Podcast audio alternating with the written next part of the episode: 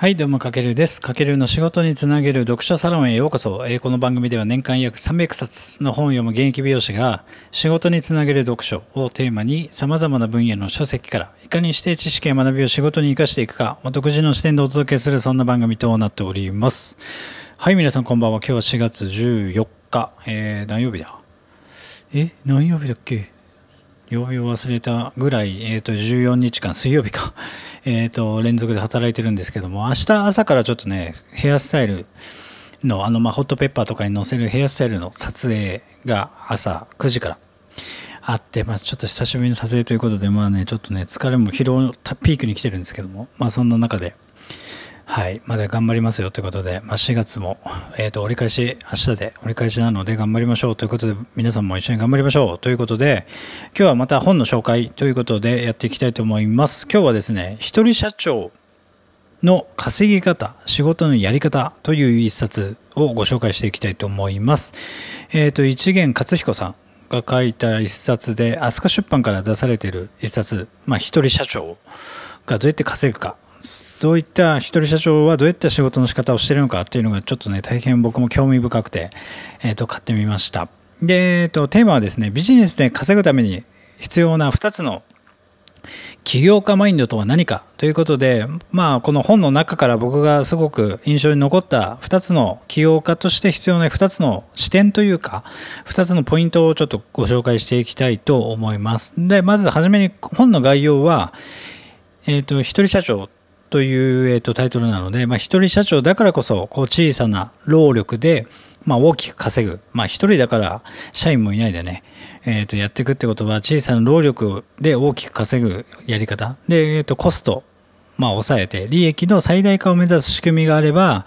まあ、仕事のやり方も時間の使い方も自由自在ということで、まあ、この社員を持たない一人社長として、まあ、2つの会社を経営しているこの一元さんが一人で高収益を上げるために必要なこう経営やビジネス思考が、えー、と一応学べる内容となっていてなんで僕この本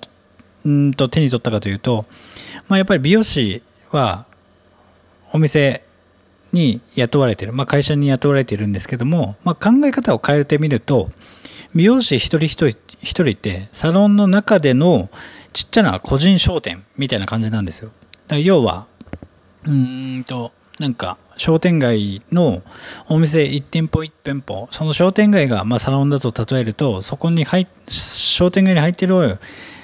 個人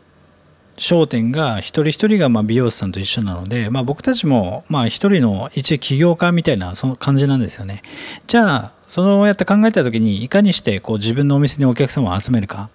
で自分はどんな価値を、えー、と提供するか。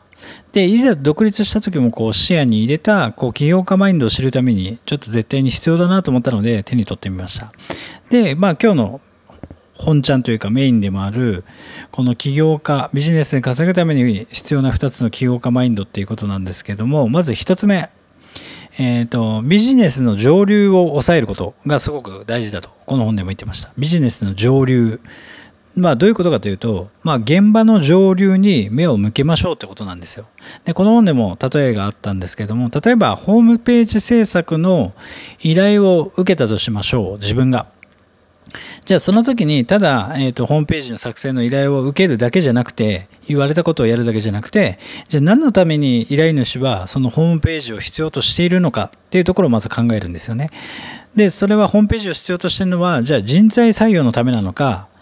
もしくは販売促進のためなのか、何の目的なのかっていうのを依頼を受けた時にやっぱりしっかりと考える。で、それをサポートする領域に踏み込んでいくってことが大事で、要はそれが、えっと、ビジネスの上流を抑えましょうってことで、要は、まあ、ホームページ制作依頼を受けたんだけども、その裏にある本当のニーズって何なのかってとこまで一歩踏み込んで考えていきましょうってことで、つまり、まあ、そういった感じでビジネスって下流に行けば行くほど作業って単純化されるんですよね。要はホームページ作成の依頼を受けたら、そのホームページの作成のただ依頼をするだけだと単価は安くなるんですけども、上流を目指すことによって、えっ、ー、と、なんだろう。単価も高くなる。だから単価が安くなるのでビジネスの上流を目指すことがすごく大事。要はホームページ制作の依頼を受けたんだけれども、その背景にある目的をサポートするビジネスもサポートしていくってことがすごく大事。これは、あの、今ホームページを例えたんですけども、まあ、他のことでも全部応用効くのかなと思ってます。これが一つ目。で、二つ目が、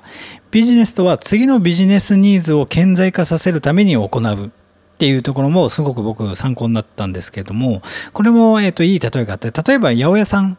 が野菜売りますよね。野菜売ってますよね。八百屋さんって。ただ、多くの野菜、八百屋さんが売ってるのは本当に野菜であって、じゃあそこからさらに展開しようって考えた時に、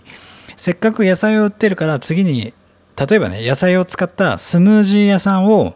野菜屋さんの本当にその横丁に併設する。そうすると、新しいビジネスとして成り立ちますよね。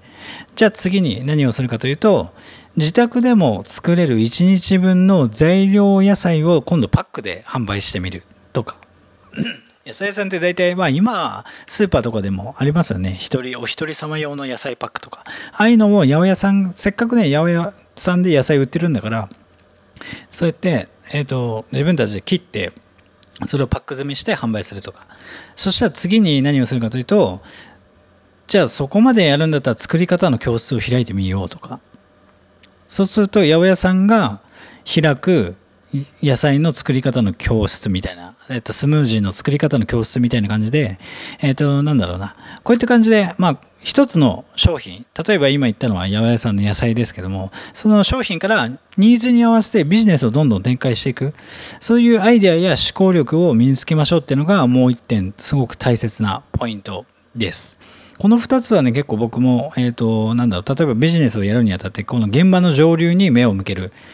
うん、依頼されたことを、プラス、じゃあなぜそれが依頼してきたのかっていうニーズを把握していくってこと。あとは、ビジネス、次のビジネスニーズに顕在化させるために行う。例えば僕、美容師だったら、えっ、ー、と、技術を売ってますよね。ただ、せっかく技術だけじゃなくて、でその技術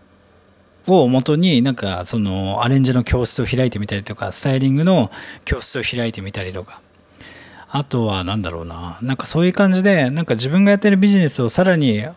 展開できる方法ないかなって考えていくのがすごく大事でこれは何だろうな。最近入るの DX ですよね。デジタルトランスフォーメーション。自分の商売を違う形で、えっと、違う販売経路でどんどんどんどん変えて変化させてビジネスを前進させていくっていうのがすごく大事かなと思ってます。で、まあこれ以外にもですね、このこの本ではね、すごく、なんだろう、情報発信の仕方とか、あと一人で効率的にビジネスを回すための考え方とか、ノウハウが結構ね、満載に詰まった一冊になってるので、で、なんだろうな、自分は何の専門家なのかとか、分かりやすく設定しましょうということも書いてあったり、まあ、あとは、なんだろうな、売りたい商品じゃなくて、売れる商品を売るみたいなとか、書いてあったかな。あとは経験を生かしてモノプラスサービスで商品を作るとか、まあ本当にそのなんだろうな、一人でやっぱ事業を回すのって、やっぱどこか全部全て自分でできないと思うので、その効率化するために、じゃあ仕組み化しましょうってことなんですけど、じゃあその仕組み化するために、えっ、ー、と、そのニーズを把握したりとか、情報発信をどうやって回していくかっていうのが、結構ね、具体的に書かれてる一冊になってますので、まあ今自分でなんか会社で雇われてたりしてるけど、他にもなんか事業を自分で始めたいなとか、え、ー、と、一人でちょっと副業的にビジネス回してみたいなって方は、すごくおすすめの一冊になってるので、まあ、それ以外にも本当に自分の本業の、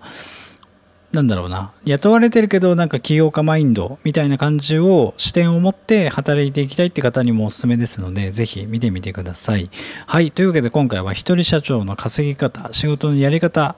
という一冊をご紹介させていただきました。まあ、ビジネスで稼ぐために必要な2つの起業家マインドということで今日は2つのポイントを、えーと、お伝えさせていただきましたので少しでもあなたの明日からの仕事に役立つヒントになったと感じてもらいましたらぜひフォロー、コメント、いいね、えっ、ー、と、リアクションいただけると大変励みになりますので、ぜひよろしくお願いします。はい。というわけで今回は以上になります。明日からまたね、えっ、ー、と、週の折り返し、月の折り返しですので、皆さん、体調管理気をつけて頑張っていきましょう。はい。というわけで今回は以上になります。かけるでした。ではでは。